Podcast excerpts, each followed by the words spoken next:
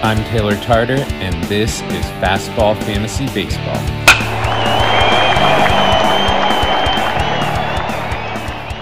Let's get into it. We've got a lot to cover today, but stick around until the second half of the episode where I'll be interviewing a reporter covering the Red Sox for The Athletic. Before we get going, just a quick reminder that you can support the podcast by subscribing for either 99 cents, 4.99 or 9.99 per month and earn rewards like stickers, t-shirts, and personal fantasy baseball advice.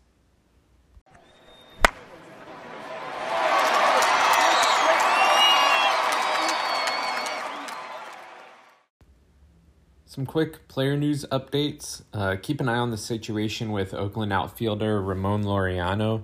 It's expected that he's going to get suspended for the benches clearing brawl, even though he was hit multiple times in the series by Houston pitchers, along with several other A's players, and no Houston players were hit by pitches. Uh, he'll likely appeal and is going to delay the time he misses, but there's a good chance he's still going to miss time at some point. So pay attention to the situation if you roster him.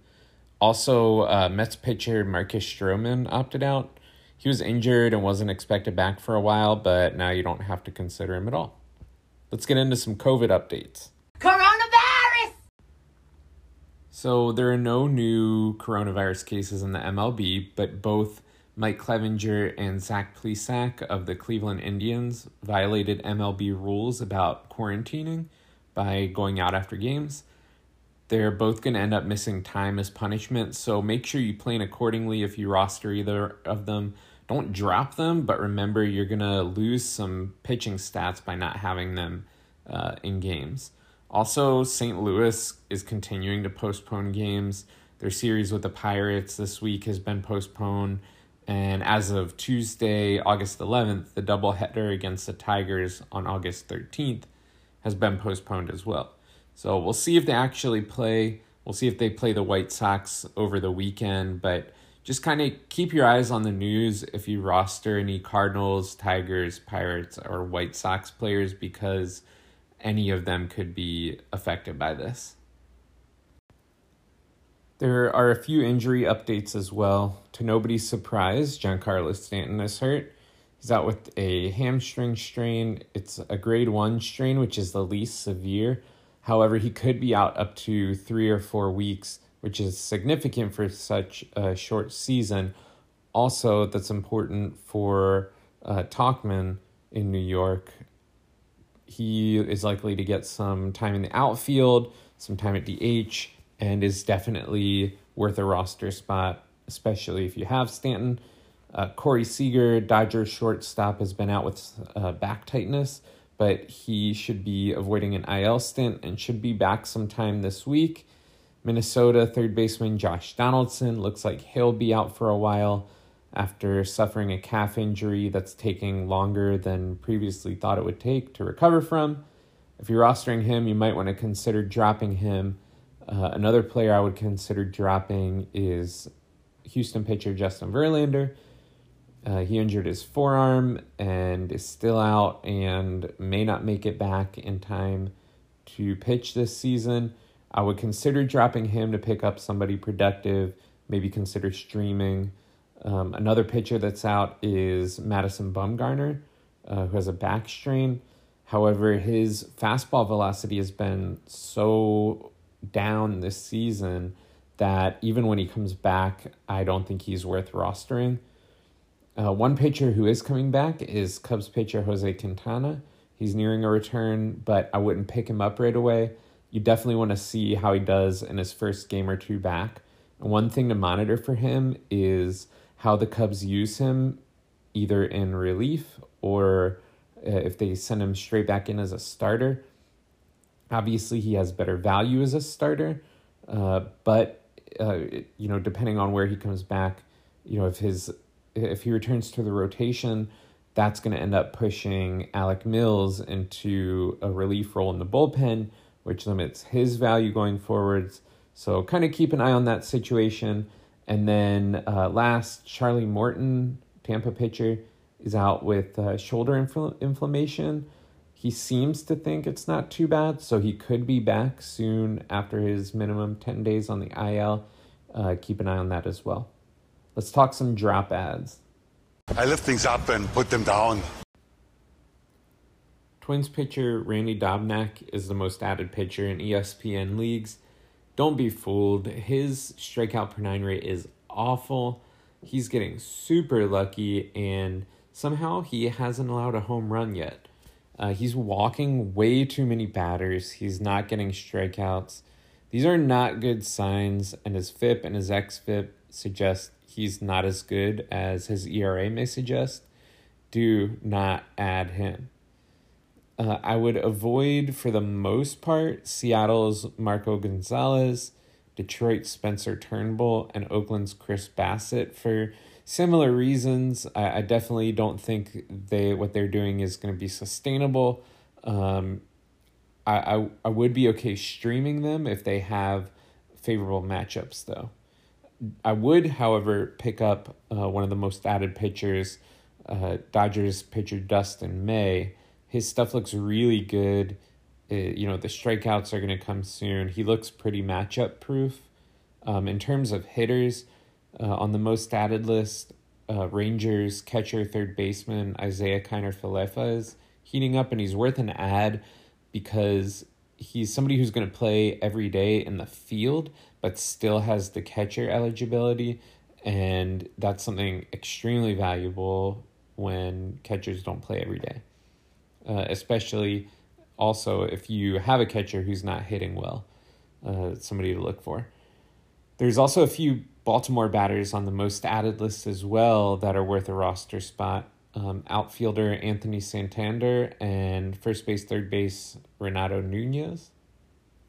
In terms of the most drop list, Cubs pitcher Tyler Chatwood is being dropped, but I think he's worth holding on to.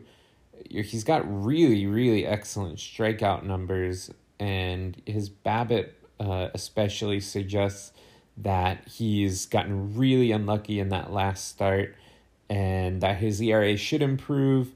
Um, he's definitely a matchup play though. I wouldn't I wouldn't put him in every game. Let's take a look at who's hot and who's not in week three of the baseball season. That Hansel's so hot right now. Fernando Tatis has taken over the top spot on ESPN's player rater for hitters the rest of the top five is rounded out by Charlie Blackmon, Trevor Story, Aaron Judge, and Kyle Lewis. Tatis is playing out of his mind. He should be able to maintain a really solid average, but his power numbers are definitely going to calm down. Uh, Blackmon is due for some regression as well. His BABIP is insane and unsustainable, which means his average is going to come down a bit, and his hard contact rate is not very high. So it suggests his power numbers should regress as well, but he's still definitely rosterable uh, and should be uh, set it and forget it type of player. Trevor Story, I think, should actually improve. Uh, his walk rate is up and his strikeout rate is down from last year. He's absolutely demolishing the baseball, and his BABIP is lower than usual. I don't think we've seen his best baseball yet. Aaron Judge is striking out way too much for his average to get better, and he's not walking. Um, but the power looks legit. If he doesn't start walking soon, we're gonna look at a 275, 285 hitter for this year. And Mariners outfielder Kyle Lewis has been on fire, but I would expect some slight regression as well. Um, you know, an average and, and in power uh, from him his hard contact rate is decent, but not good enough to suggest that he's a legit power bat. And his BABIP is astronomical. Uh, he'll end up batting around 280 or so by the end of the season, which is still pretty good and still definitely holding on, uh, worth holding on to. So just don't drop him when he starts slumping in a week or two. There's only one surprise at the top of the pitching player rater, and that's Angels starter Dylan Bundy. They seem to have unlocked something with him in LA. Uh, he hasn't been walking batters. He hasn't been giving up the long ball. His low BABIP suggests he's been getting lucky, but remember, BABIP could be influenced by the defense, and he has an excellent defense behind him. His FIP, XFIP, and SIERA all suggest he's doing right around what he should be doing. He should be rostered in every league, but not every pitcher should. So let's talk streaming. Couple of streaming options for you this week. German Marquez has a good matchup against the Rangers. Uh, pick up Garrett Richards for a Saturday start against the Diamondbacks.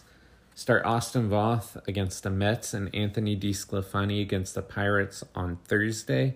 And in terms of some reliever news, uh, the reliever roundup is that the Angels closer situation is pretty murky, but it looks like Ty Buttrey is emerging and is the guy to roster there.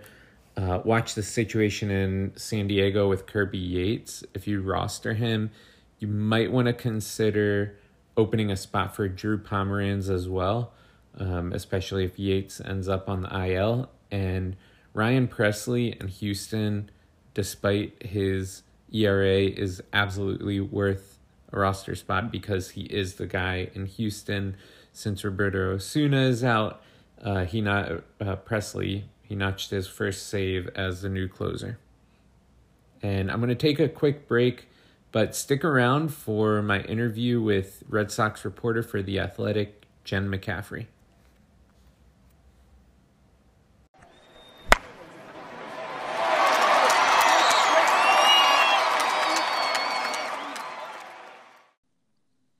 Joining me on the podcast today is Jen McCaffrey, a writer for The Athletic covering the Boston Red Sox. Jen, thanks for joining me.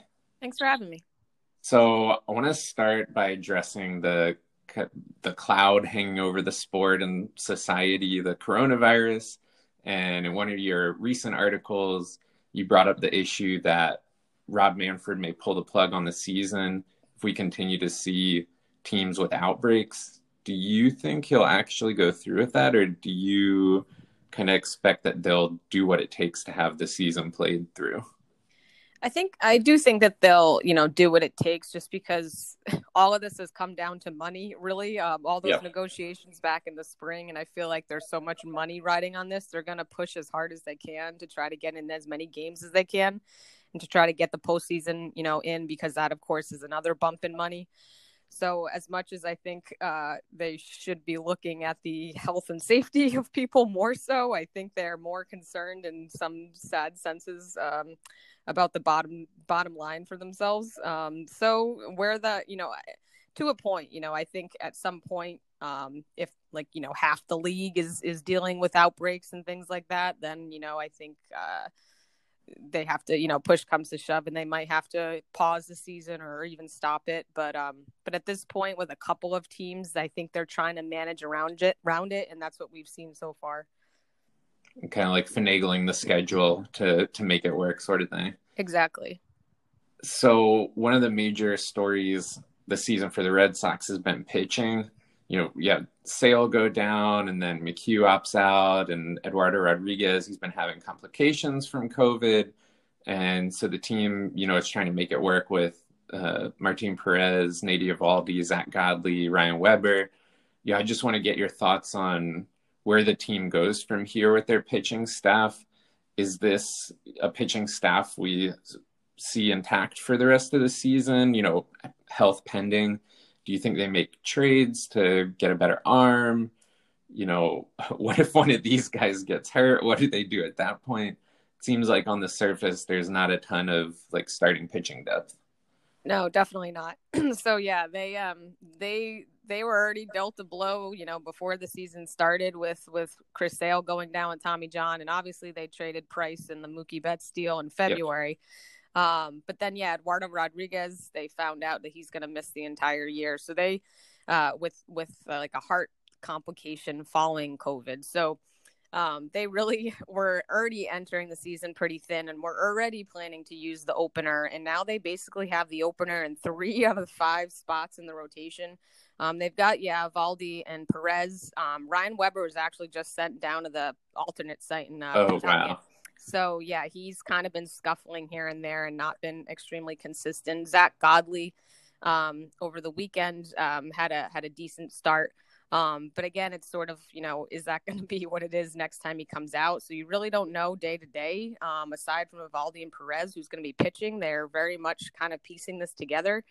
Um, at the same time, I think that's how it's going to be the rest of the season. I, they're kind of in a rebuild mode, and it's weird to say that because the Red Sox always seem to be one of the competitive teams, but right now they're kind of starting not from scratch, but just definitely from a place they haven't been from in a while. Um, I think you can probably look back to like 2014 and 15 when they sort of um, sent sent a lot of guys off in trades at the deadline in 2014 and kind of revamped some things. So I could see something like that happening, but with an eye towards the future, not really with an eye towards competing this year or, um, you know, trying to make a spot to a uh, playoff spot to improve this year. I mean, technically they're they're actually still like in the playoff hunt just because the, the field's expanded this year. Right. Um, but yeah, I, I don't think that they're they're looking at it that way. I think you know if they did make a big move at the deadline this year to acquire a pitcher, would be something for the future. I don't still know what pieces they have that they could trade unless, you know, they trade try to trade a guy like JD Martinez who has an opt out though at the end of the year. Um, and they have a couple guys entering free agency like Brandon Workman and Jackie Bradley Jr. But are those guys really going to be able to get you too much, you know, on right. the market? So they're kind of in a weird spot. Um, I yeah, the, the rotation is obviously going to be the big issue going forward um, and and how they piece this all together, basically for three out of five spots, um, you know, every fifth day. Yeah, and you know, it, it is kind of it, you're right in saying it's a it's a weird spot because they do have you know they do have some really good players: JD Martinez, Rafael Devers, Xander Bogaerts Uh, you know, Eduardo Rodriguez. You know, had had we not had the COVID outbreak, you know, he probably would have had a, a pretty good season. I think that's what you know what was expected. Same for Nate Eovaldi, uh, but they're not quite like what you would see as like a rebuilding team because they still have those guys on the roster, like a JD Martinez. Um, you know that he could be a big trade piece and and sort of going full rebuilding. Right. Yeah. I mean, it is. It's it's a strange spot for them to be in because they they you know they're only two years less than two years removed from that World Series championship in 2018, um, and they they do have a you know a decent lineup. That, but the the lineup also isn't hitting right now. That's right. part of. They actually have had a, you know a piece together a few decent days, I guess, if you will, is because that's how we're looking at it at this point of, of good pitching. And the offense has really just been cannot put anything together. And they moved Andrew Benintendi out of the leadoff spot. They're trying Alex Verdugo in that spot. Martinez is like oh for his last 20. Devers is the same. So they're just really scuffling on all fronts. Um, but it's, yeah, it's strange to see um, just because this should be a competitive lineup. And right. obviously the, the pitching, you know, is, is what it is. But we thought they might have been able to piece things together a little bit better. Um, you know, there's just so many different variables, variables, and you know, you know, I guess you could say the Marlins. You didn't really expect them to be, you know, taking right. off like the way that they did. So it's everything's so unpredictable this year. Um, but there is a good core here, and you know, and I don't. It'll be interesting to see what Chaim Bloom does in terms of how he, you know, either totally dismantles this team in the off season um, at, or at the trade deadline, or if he tries to get guys to supplement around him and and go from there. I think you know we don't. He's only been on the job since October, and he's had kind of a heck of a, a heck of a stretch with a lot of different things going on right. from the sign stealing scandal to the COVID to you know the Mookie Betts trade. So it'll be interesting to see how he actually like a a, a full off season what he does with this team. Crazy, crazy year to be uh, the the brand new GM. Exactly.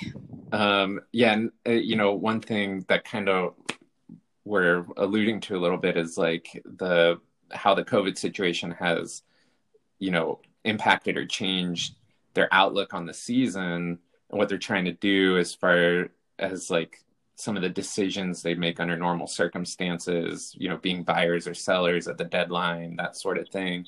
You know, do you think they're going to sort of lean into like basically in you know in your opinion being around the team, do you see them kind of like leaning into the rebuild, uh, you know, going forwards?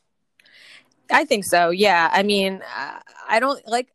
I know I just said a couple minutes ago if it we'll see, you know, if if Chaim totally, you know, dismantles this. I don't see that happening. You know, I still think by this time next year there'll be Devers, there'll be Bogaerts, there'll be Benintendi, there'll be Vasquez, there's there's there'll be Verdugo. I think there'll still be a good core of this team, but I do think um, he's going to have to make some pretty significant moves. I mean, and the other thing is, this is still a two hundred million dollar payroll team. Right. Like you know, this is they. I mean, that part of that is because they have some big contracts with with Sale and you know the extension for Bogaerts and for JD Martinez. But this is still a team where people feel needs to be competitive by mainly because of the payroll. I mean, and they they have been so, and they should be. Um, so yeah, I mean, lean into the rebuild as much as they can because of this, you know, because of the payroll that they have and and the um, the pieces that they already have here. I don't think it'll be a like a strip down of the studs kind of you know hundred loss type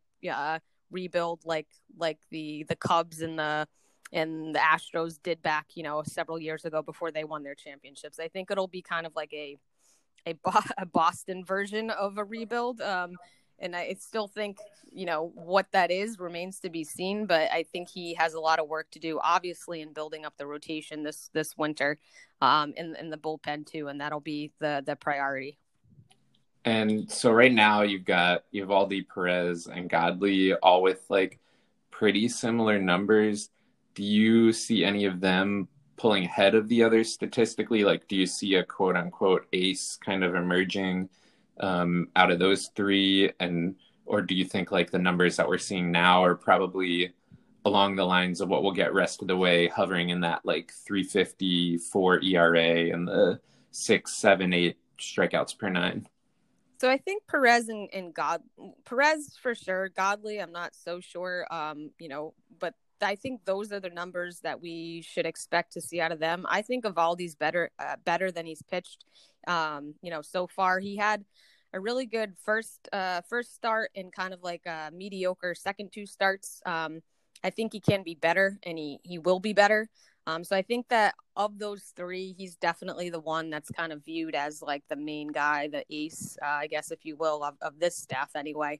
Um, and it's just a matter, you know, he hasn't really had the chance to be because he's had so many injuries over the years, and I think that's that he's definitely viewed as kind of like the the number one for this team. And I think the numbers for him will get better. The strikeouts I think will will rise a little bit, um, and he just kind of you know will fall into a little bit more of a a better role. Um, I don't think he's gonna you know finish the year with like a two two ERA, right. but um, I could see him getting down to like the three or you know high twos potentially.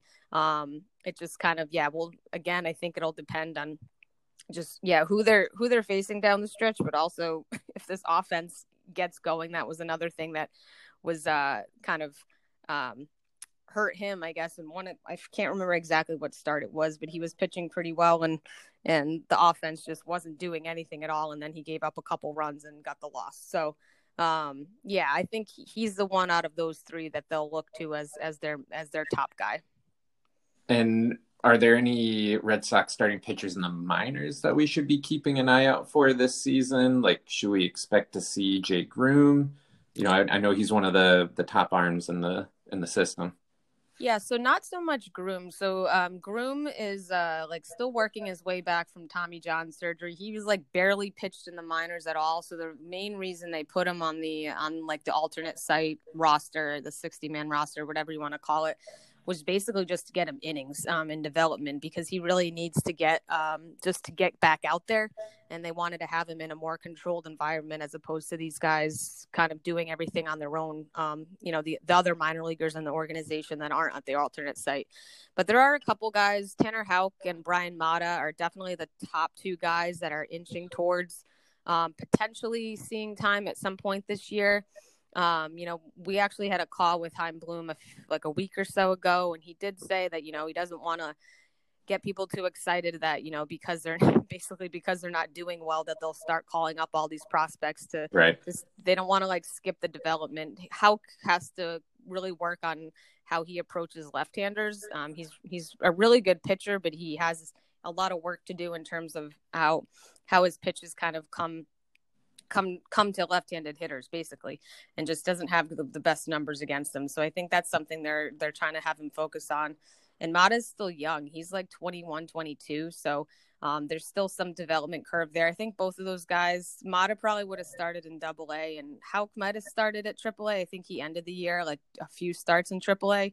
So they're kind of like on the cusp, but not quite there. I think maybe by the end of the season, we could at least say, see uh, Tanner Houck. Um, but uh, but I'm not sure that we'll see Mata and Groome. Just kind of just like I said, needs that time down there to continue developing. So there's not there's not a ton of um, guys down there that they um, can rely on for starting pitching depth, but there's a couple. They've also talked about Darwinzon Hernandez, who's been a reliever for them, um, but they might so he's a guy who had uh, who was diagnosed with COVID and has finally recovered and is doing better. Um, but he's been down at Pawtucket as well, kind of building up some innings. And initially, had been you know the the story with him was that he'd kind of be the back end of the bullpen. Um, that had been his role, but they're thinking they might want to stretch him out a little bit. Um, down the down the line. So his role is maybe sort of up in the air right now in terms of whether he might come in as like an opener, another option for an opener,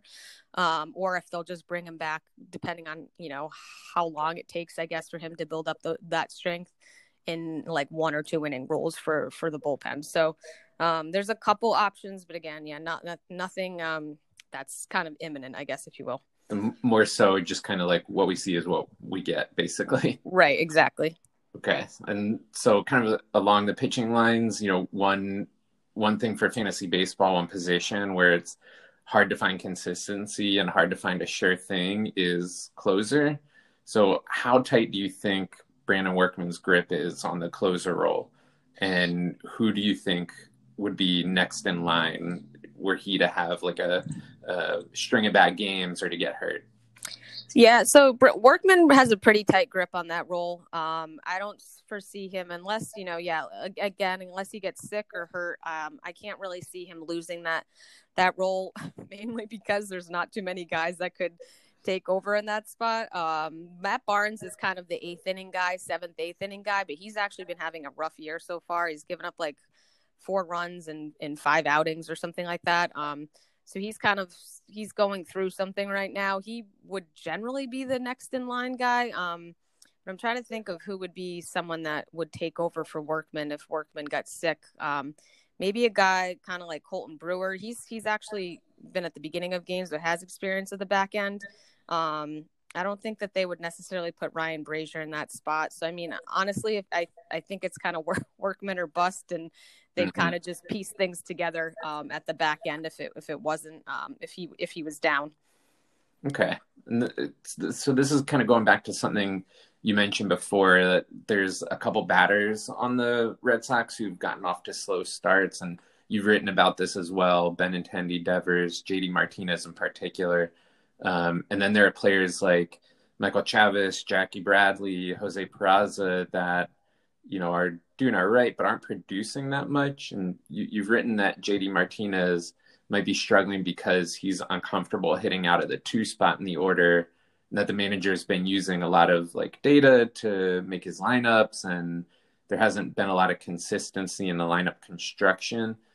Do you can do you contribute that to some of the other slow starts too, or do you think you know it's a product of just the crazy circumstances, quick ramp up with a long break or sort of a mix of everything?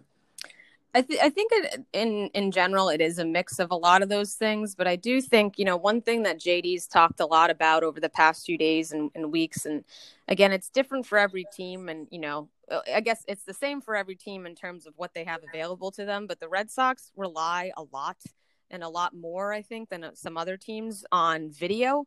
And this year, because of um, the COVID restrictions, where their guys aren't allowed to come to the park early, they're not allowed to be in the cages together, they're not allowed to have these advanced meetings, but they're also not allowed to kind of in game hover around the the video monitors and kind of review their at bats or kind of look at at bats that they might have had against a certain pitcher in game, um, you know, to try to adjust things on the fly. That's something that's a, like a hallmark of JD's um, game and how how he's become so good at what he does.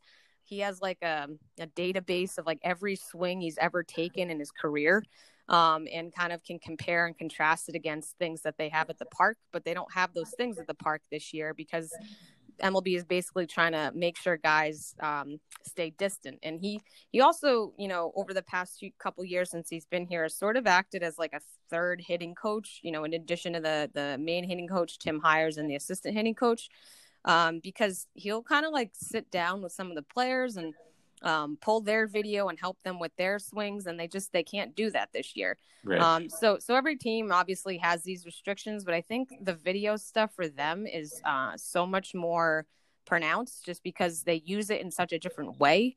Um, and I think you know they have been one of the better offenses over the past few years, and I think that's kind of why um, because they've been able to kind of dissect a lot of this this video and take the time to do it as opposed to just going on feel or maybe you know putting in a little effort in the video room but not as much. Um, so i think that has had a trickle down effect on a lot of the guys obviously particularly jd um, and it just kind of you know um, has snowballed you know once a guy one guy's pressing or the best guy in the team that's the best hitter on the team like jd's pressing then it kind of you know falls on Devers and Ben Benintendi's not getting on base, and then and then you know you got like two guys hitting, and that's not going to do anything. Right. Um. So so yeah. So I think um that's that's been something they've talked about a lot of just not having that, um, getting used to all all those kind of changes, but not having that video there to to help them um to, to kind of like assist any tweaks or things that they um you know can't notice on their own uh, in real time not that immediate like ability to adjust. Exactly. And so, kind of on the hitting thread, you know, Jeter Downs is one of the top hitting prospects on the system. You know, do we see him potentially called up if Chavis and Peraza hit a rough patch in that second base platoon? Yeah, so I think um, potentially he could potentially come up. He's another guy that probably would have started the year at Double A and has some um, you know, um, development that he needs to go through. He is one of the, he is, you know, the top position player prospect in the system. Um, so there's, you know, a lot of um, high regard. I guess he's held in a high regard among a lot of people in the organization. But again, I don't know that they necessarily want to rush things with him. I think that one of their other top prospects, um, Bobby Dalbec, was kind of a corner infielder, could be um, the next in line prospect to come up. He's a big power hitter. He actually was on the taxi squad when they were in Florida, Tampa um, last week. So it seems like he's inching a little closer. Chavis has sort of, um, he's been having a lot. He's dating back to last year, striking out way too much. And the thought is that he could have benefited from spending some time at AAA this year. Obviously, he doesn't have uh, that option, um, and they've been keeping him as sort of the the backup for Peraza, and he's also been splitting time um, at first base right. with Mitch Mitch Moreland. Um, but they're you know seeing Dalbec on the on the taxi squad last week kind of was a slight indication that you know are they going to give him a chance sometime soon and have him get the reps at first base have Peraza just kind of take over second base like he has been for the most part, and and send uh, Chavis down to down to the alternate side of Pawtucket to get to get some work in, and also just to kind of get away from the the spotlight of the major league games where he's not pressing so much. So um, I could see Dalbec coming up sooner than Downs. Um, I think Downs is if he does come up, it would probably be kind of in the you know final couple weeks or something along those Just lines. get him some at bats and see how he does, sort of thing. Exactly. So, um, so yeah, that's kind of where where they stand with those guys. Um, and so another batter I, I, wanted to ask about, who's you know one of the few batters for Boston that's really really producing, is Kevin Pillar. Mm-hmm. Um, should we you know expect him to stay in the lineup and and be productive because you know he's been crushing lefties in the platoon, but you know you have Benintendi mm-hmm. struggling in the outfield, Jackie mm-hmm. Bradley, and I know those guys stay in the lineup because of their defense a lot of times. Um, do you see the Red Sox manager letting him hit full time, or do you see him kind of staying in that that sort of lefty hitting platoon? Because that's sort of the drawback of of picking up Pillar in fantasy baseball mm-hmm. is you know he doesn't have the value of playing every day. Right. Yeah. I think that's something we've all been wondering actually is just why he hasn't been getting even more playing time because he is one of the, you know, most consistent hitters on the team. Um, he's been coming into a lot of games, kind of replacing, you know, Benintendi or or Bradley in, in games. But um, in terms of starting games, you know, hasn't seen as much um, as you know you would have expected, just because he's been he's been so so good at the plate. Um, so yeah, I, I think that might start to change. You know, he had a good night last night um, and uh, obviously also great on defense. He had a pretty um, pretty amazing catch. He ran into the wall and th- looked like he was going to hurt himself, but bounced right back and uh, hit a like a deep drive to to the to the warning track that got reeled in. But he uh yeah he's he's been pretty impressive to watch um and just the ability to stay so consistent when he's got such a weird you know schedule of of when he comes into games and whatnot pinch hits or sometimes starting, sometimes in right field, sometimes, you know, in center. Um, so that's been, you know, uh, a plus on his part. And I think they're, they're noticing it. Um, I think the, the ones, you know, the one thing that works against him is that, you know, the, the, the Red Sox and, and Ron Roenicke know that they, they need to get Benintendi and, and Jackie going, Jackie Bradley going, and you know, sitting in them isn't going to really do much for that. But at some point, they they need to turn to Pillar a little bit more, um, just to maybe you know spark some something going with this offense, and then maybe Bradley and Benintendi will will pick things up. But um, but yeah, I mean, I I could foresee him getting a little more playing time just because he's he's been doing so well, and you know they need they need something to kind of um, juice this lineup up a little bit more, um, and and maybe they'll rely on him, you know, in the coming days and weeks to to give them more of that spark. Well, thank you, Jen, so much for joining me and for talking some baseball. Uh, you can find Jen at JC McCaffrey on Twitter, and you can find her articles on The Athletic. Thank, thanks so much for having me. Appreciate it. Take care.